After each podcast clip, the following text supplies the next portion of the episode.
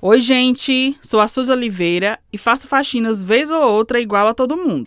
E geralmente é no meio dessas arrumações que é preciso jogar muita coisa fora, né? E às vezes encontrar objeto que nem se sabia que estava à procura. Pois não é que encontrei duas cartas da época em que eu era criança? Achei muito legal, do nada, uma máquina do tempo não solicitada. O mais massa é que as mensagens não eram originalmente para mim, mas conversam comigo, contando coisas que aconteceram entre 1988 e 1990, anos em que eu era muito pequena, para me dar conta de qualquer coisa que estivesse acontecendo em casa e no mundo.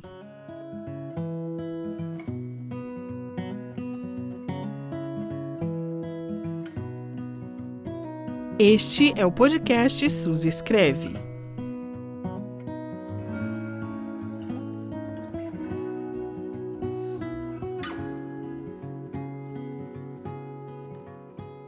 A primeira de 88 é de um admirador, mas não tão secreto assim, já que ele assina no final. Valdenir escreveu toda a sua declaração com letras maiúsculas, que o papel deteriorado pelo tempo já dificulta muito a leitura.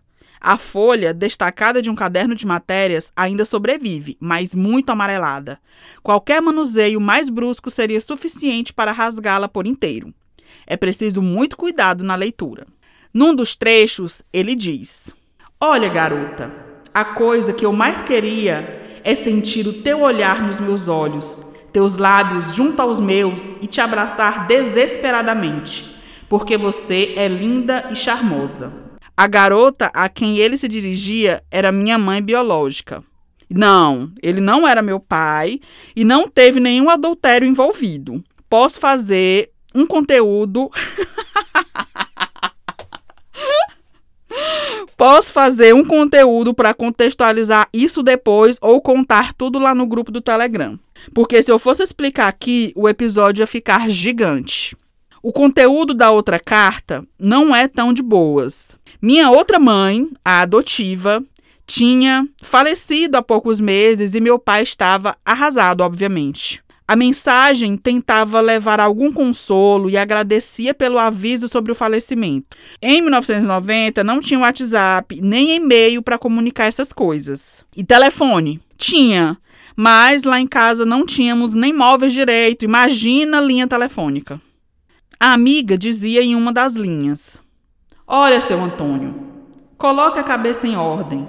Faça o que estiver no seu alcance, que a dona Judite mesmo lhe dará forças para conseguir resolver todos os problemas. Um abraço, Léo.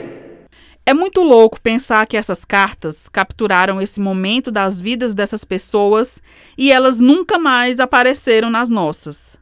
Não sei o que foi feito do Valdenir e nem da Léo, mas poderia saber se outras tentativas de comunicação tivessem sido realizadas sobretudo nos últimos anos, com tantas facilidades tecnológicas e etc. Parece que não são tão facilitadoras assim no fim das contas, né?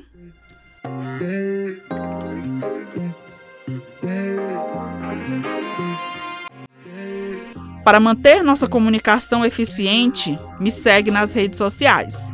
Estou no Instagram, no Twitter, no YouTube e no TikTok. É tudo Suzy Escreve. Para conversar mais a respeito desse e dos outros episódios, entra no grupo Sus Escreve no Telegram. Espero vocês lá.